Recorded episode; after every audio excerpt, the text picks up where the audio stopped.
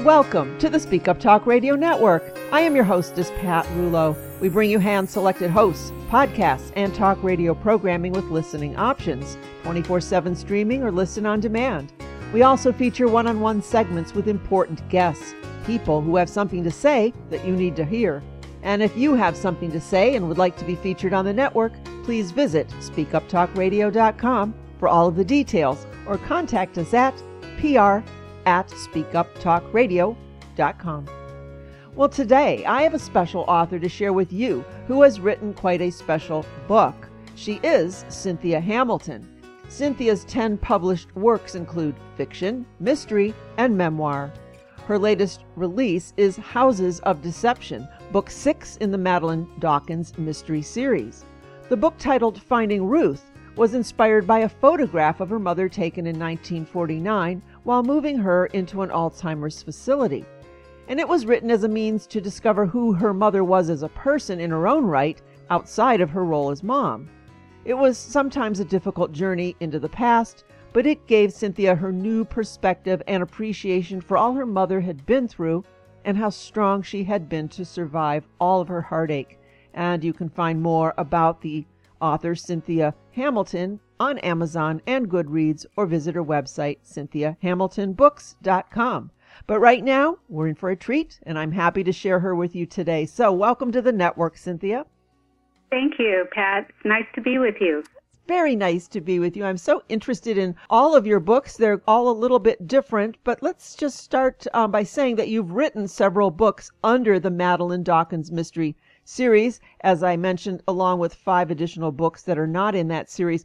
And, you know, Cynthia, I love what you say on your website. You say, if there is any common denominator among my books, I think it's the examination of how we fit into this world, what it means to be human, and how we react to the challenges of life and love. And I just thought that was so beautiful. Well, thank you. I totally forgot that I wrote that, but thank you for quoting that. Yeah, I guess that's the thing about writers. We just spend all day, you know, tapping on the keys, and it's impossible to remember everything. But yes, I think that is a good way to describe it. It just, I am compelled to write. I don't know why. And for most of my life, I believed that I couldn't write if my life depended on it. It was, you know, I was such an ardent reader, and every book that I finished amazed me. You know, it's just like, how do they do that? So I convinced myself that I could never do something like that. And then one day, after being stricken with a mystery illness for 2 years and getting nowhere, after seeing dozens of doctors, I just decided, okay, I'm going to prepare for a life in bed if it comes to that. And I thought, well, what could I do as a creative outlet? You know, I like to paint. I like to make things. I like to, you know, make mosaic furniture. I had been very kind of crafty. So I was thinking, well, what could I do? Because I will need to entertain myself. And I thought, well, we have a laptop. I could write. I completely forgot I couldn't write because I was looking for a solution. And so I thought, well, okay, now I need something to write about. And one day we were taking a walk, and an idea came to me, and I remembered there was this flashback to part of a eulogy for a very good friend of ours, and his daughter was talking about how they counted hawks in the sky up in the Santa Ynez Valley above Santa Barbara. And I saw these hawks overhead, and then this whole story just hit me immediately. I said it in New Orleans, and it was a man who died in a car crash in Mexico, just like our friend. But then I put the venue in New Orleans, and I just made up all kinds of crazy things. So that was book one, and I wrote it in secret because I just didn't want anybody, I didn't want to say I'm writing a book, because most of the time when people say that, they find that they don't carry it through, and there's a lot of pressure on them. And I didn't want to go down that road. So I just thought, I'll just see if I can do this. So I wrote this like 135,000 word book while I was, you know, running a mortgage company and dealing with a really heavy duty illness. And I finished it in 1 year on my birthday, and I started the second one the next day, the same day, and so I was completely hooked. So from then on, I just let my imagination run free, and that's basically, I was just doing it. It was like a place I could escape when the pain from my illness became intolerable. I could get out of my body and up into my head. And you know, there were periods where I had to stop writing because physically I couldn't do it anymore. But the illness is now under control. I have the upper hand, you know, and I'm writing professionally now. I actually even have a publisher. So it's been, let's see, 20 years since I started writing as a lark. And now I have, like you said, 10 titles up on Amazon. I got this accidental career from an awful illness. Mm-hmm. So it's funny how life can, you know, like club you on the head with one hand and hand you a gift with the other. Oh, I love that you're saying this and sharing this with us, because I think it'll be very inspirational to others. That conversation about an undiagnosed illness, I'm in the patient safety world myself, and I hear that so often, where people just go years and years without receiving a diagnosis and struggle through it. And I'm just happy that you're sharing the fact that you were able to kind of come to face with that and think, what can I do? And still be creative, and that this is the beautiful outcome of it. I just am fascinated and love this story. And you mentioned now that you actually do have a publisher, and that is for your Madeleine Dawkins mystery series, correct? Yes, mm-hmm. That's right. As of last year, my Madeleine series is being published by Severn River Publishing, and the owner of the company contacted me and made me this proposal, and I was, you know, I had been self-publishing for, I guess, 10 years. There's a lot of challenges to self-publishing, mainly that nobody knows about you. So you're out there, you know, hawking your wares with, you know, up against people with publishing companies who have all this PR in place. So, you know, I knew I was never going to, like, amount to anything, but I did have a readership, you know, so... And I got really good reviews, so that was very gratifying. So I mean, I was a little player, but I was connecting with my reading audience, and that was good. You know, I was going to write anyway, so being able to publish them and then being able to look at the cover and, you know, feeling like I completed something, that fed me. So wow, it's been good. It's all good, and now I'm experiencing having somebody behind me, somebody that. You know, a company that they keep me on top of things. They have me write newsletters. They have me organized, and they take care of all the marketing and the cover design and the formatting and all that stuff that I used to have to find people to do for me. So, you know, it's good. It's a good experience, and I'm enjoying being with this group. They're fabulous people, and you know, it's just.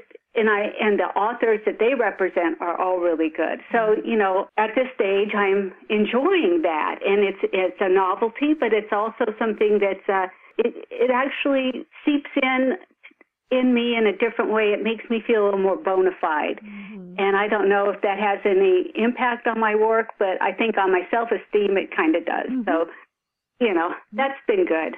Excellent. Well, congratulations on that. You so deserve it. You know, you mentioned covers, and I want to hop over to your book titled Finding Ruth.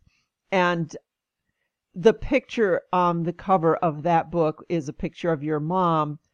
And when I saw that picture and I saw the shadow of the person taking the picture, first I thought, oh my gosh, what a beautiful, beautiful woman, and a very haunting kind of a photo. And then I wondered, I wonder who was taking the photo.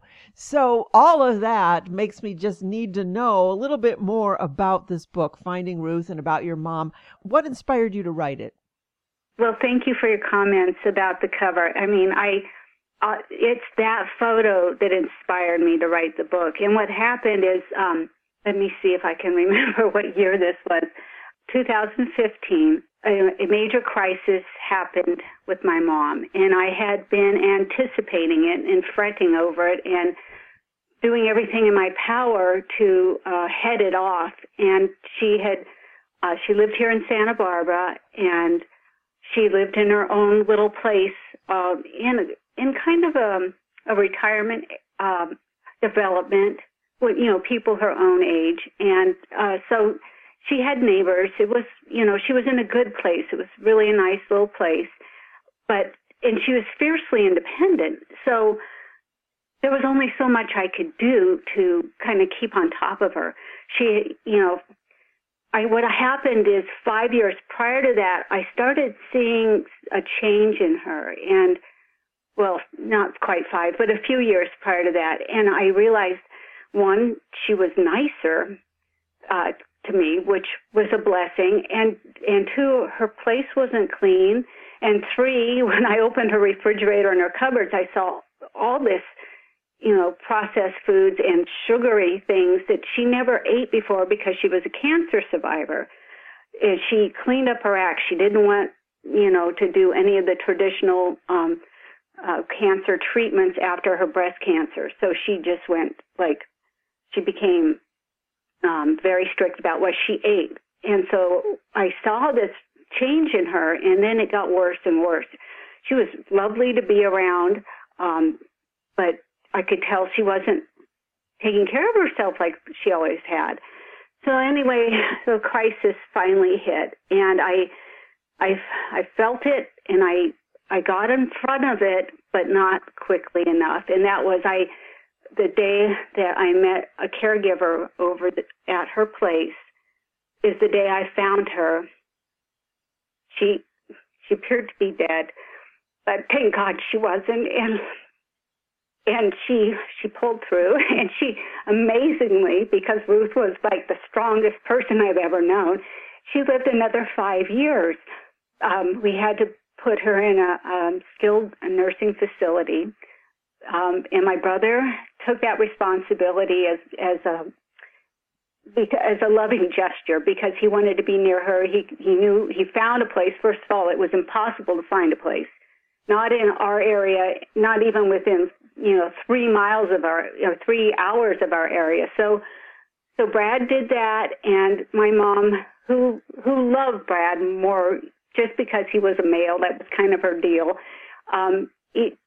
That was a perfect way for her to live out her life. And here's the really fascinating thing about Alzheimer's and my mom and everything is that once her mind started to go, she forgot these painful things that informed her feelings about me and my sister and about men and about everything. And so she became just this, she sort of reverted back to her younger self, where she was just very happy and had a bright outlook, and just, I don't know, it was fascinating to me. It really was. And so while I was cleaning out her place, I pulled out, you know, she was a child of the Depression, so she didn't get rid of anything. So it took me weeks to get all her stuff, you know, go through it all. And I pulled this box of photos out from under the bed, and I saw this photo of my mom. And it was taken in 1949 when she was 19 years old, and it just blew my mind. I'd never seen it before. And I thought, oh my God, who is this woman? You know, why didn't she share this with us? But look how happy she is. She had all this promise. You could see this in the cover, you know, that photo. She is so confident. She is so happy. She knows she's loved. She knows she's very intelligent. She probably knew she was beautiful. She just felt good about herself. And she felt good about the man taking the photo, which I put together was her first husband. That was the man she married before my father. So, you know, that was really just like, it was mind blowing for me. I had to try and reconcile it. So what I did is God, there were at least 1,000 photographs that I took from her apartment, and I sifted through them, and I made boards with all these photos trying to, you know, piece her life together from what I could recall, plus from, you know, the 5 years she was married to her first husband, then I found out she was actually a bigamist. That totally blew my mind when I was doing record searches. I was like, my mother, a bigamist? And then, I found out a lot of surprising things about her, but it was also pretty painful to know how hard her life was. She ended up married and divorced 4 times. It was, it's like, how did this woman with so much promise, make such a wrong turn? And unfortunately, that wrong turn was my father. But she, I've got my brother and sister and my mom, and, I'm grateful for that. But I know that that was really the thing that kind of torpedoed her life. And even though she was strong and she did everything in her power, to have a good life and do the right thing. She was actually cursed with beauty, so she was a man magnet, and she couldn't discriminate. She just didn't know. She didn't have a BS detector, let's put it that way. So she believed what men told her, and so that's why there were so many almost stepfathers and, 2 stepfathers and, all these things. It, men all her life, and she never really found happiness. Oh my, there's just a lot to unpack there. It makes me think about the question, why is it that we as children and adult children, we don't seem to have the wisdom to realize that someday we will want to know about who our parents were as people.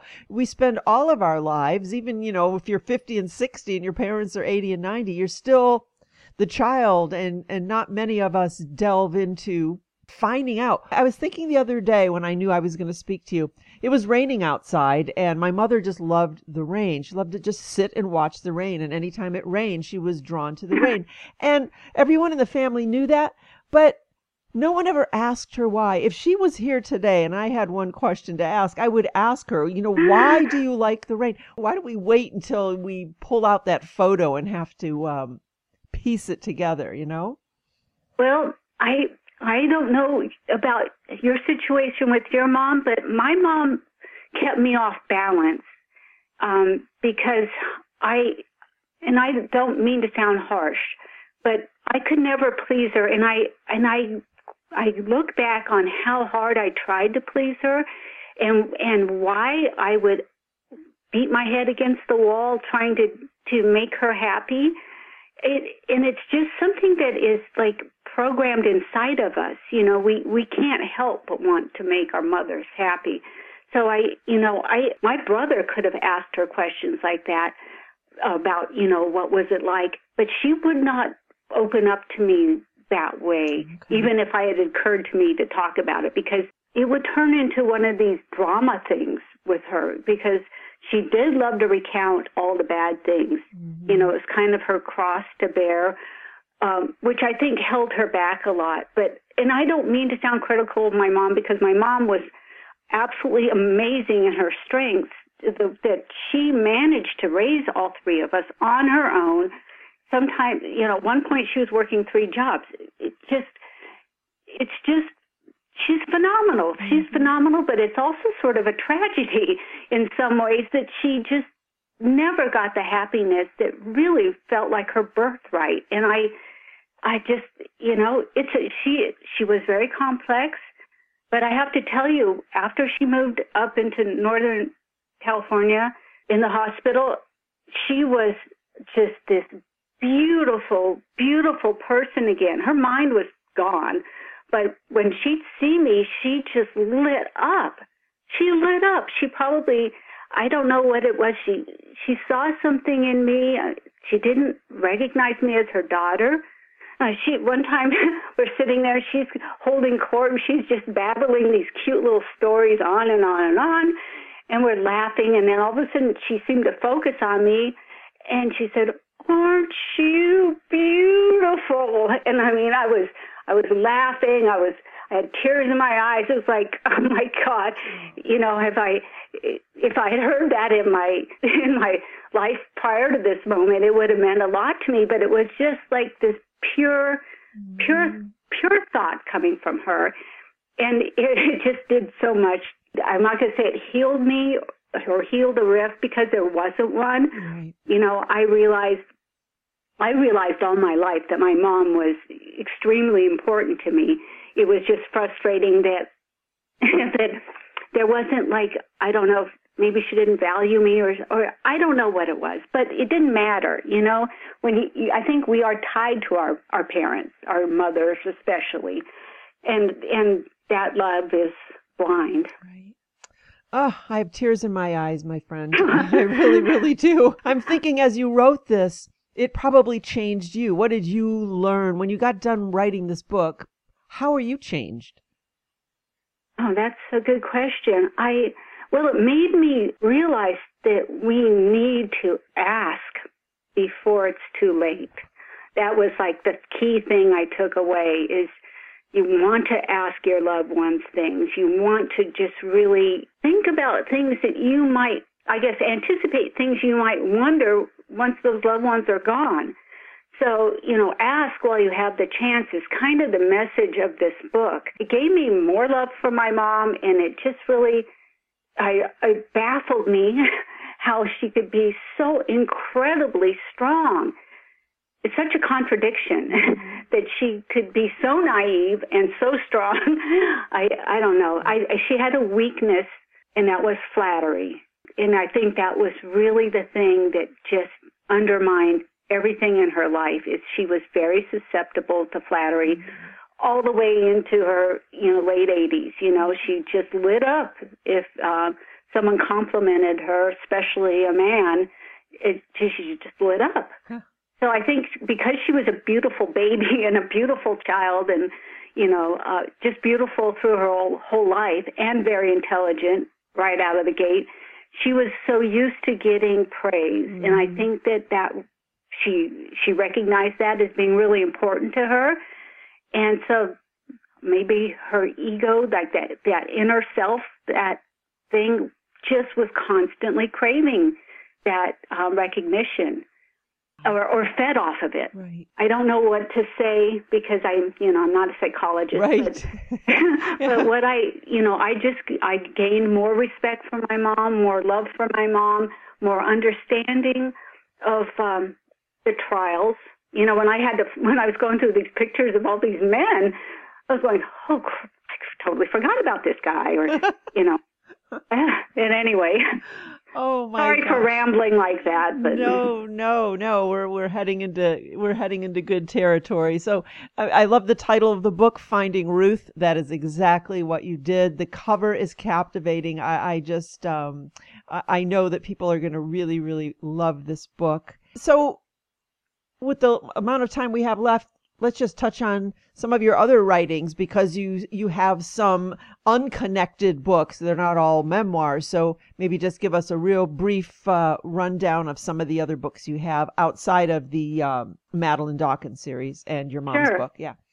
Lucky at Love was the third book I wrote, and it was inspired by this man I met at a wedding. And it was like, our employee was getting married, and so she had her whole family there, and her Uncle Stewie, who we heard so much about, was there. And this guy just blew my mind. He was like 6'4", buckaroo hat, scraggly gray red hair and beard, and a great big smile. And the women were like bouncing off of him. He was just like this babe magnet, and like, holy cow.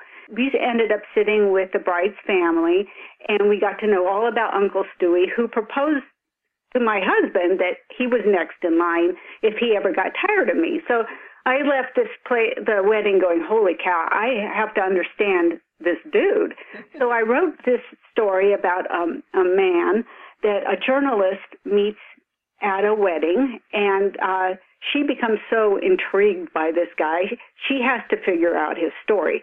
So she travels from San Francisco out to the boonies in Oregon to visit his ranch. And so it's a story about Jake Sorensen. I changed things a bit, obviously, but so it's a very fun story told from Allison's point of view, and It's supposed to be an anti-love story. She wanted to find out how come he'd been married and divorced so many times, I think 12 or whatever, you know. But so, and I never even told our employee about the book until later, you know, about her Uncle Stewie. But anyway, wasn't really about him, but inspired by Uncle Stewie. Yes. And then there's another book that's a memoir, and it's called Once Upon a Lyme, and that is a book I forced myself to write. I did not want to write it, but this bossy voice in my brain insisted I had to write it just in case it would help somebody else.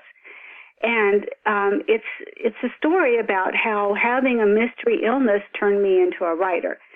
It's a dual process. It was like going 9 years without the correct diagnosis and then finding out I had late-stage Lyme. Late-stage meaning if you catch it late, you can't do anything about it. If you catch it early, you take the antibiotics that are specific for it, you're good. So I went through hell. I will not sugarcoat it. And I saw every imaginable type of doctor.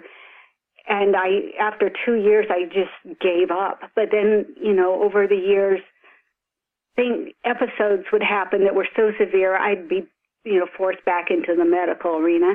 Also, I went the alternative route, which was completely insane.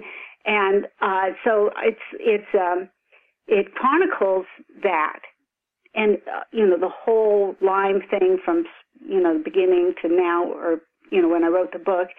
Plus, it's about how this undiagnosed disease turned me into a writer. So it's that journey as well. So it's how I got sick and how long it took to find out what it was and how I became a writer and what a gift it has been for me. Yeah. I wouldn't want to not have this gift. So I guess I'd suffer through it all over again. Thank you for writing that. That must have been difficult, but extremely important for others. Thank you. Thank you. Yeah. So you've been busy, and it sounds like there's no letting up. What's next on your agenda? What are you working on now? Well, I'm working on book 7 in the Madeleine series, and it's called Other People's Money. And it's pretty rangy. I'm a pantser, meaning I don't know where I'm going when I start. You know, I just get this one harebrained idea, and then I'm off and running. I'm a pantser as opposed to a plotter. I sometimes wish I were a plotter because it'd be less stressful. Now that I have a publisher, it actually has to make sense and it has to be done on time. So, you know, all my other books, I've had, you know, as much time as I need to like get all the kinks worked out.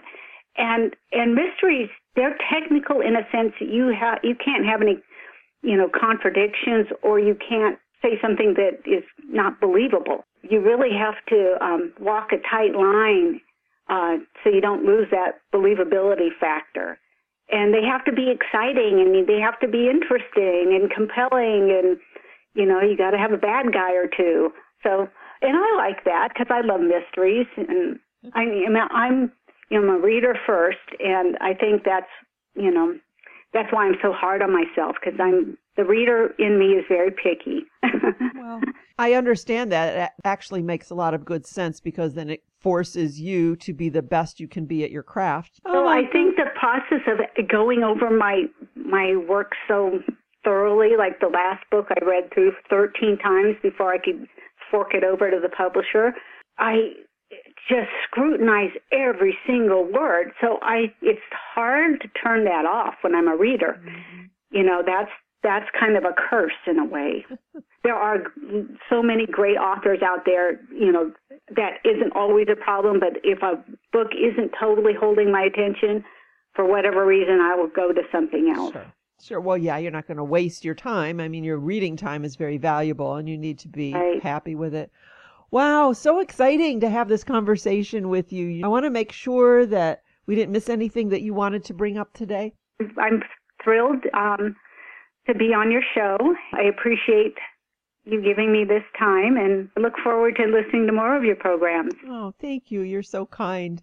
I want to make sure folks also know where they can go to learn more about you and to get copies of your book, so you can share any and all of your contact information so we can get them to the right place. The website is CynthiaHamiltonBooks.com. This is a makeover of my old website by my new publisher. The Madeleine Dawkins series is there, and then other books. That's where you'll find Finding Ruth and Once Upon a Lyme and Lucky at Love, Golden State, Alligators in the Trees, and whatever else I've written. Excellent. So the website is CynthiaHamiltonBooks.com. We've got the Madeleine Dawkins mystery series, and we really concentrated on the important book about your mom, Finding Ruth. So I hope everyone heads over there and finds out more about you and gets copies of your books. Well, Cynthia Hamilton, thank you so much for sharing you and your mom and some personal information with us today. I think it's really going to help a lot of people. Thank you so much. Thank you, Pat.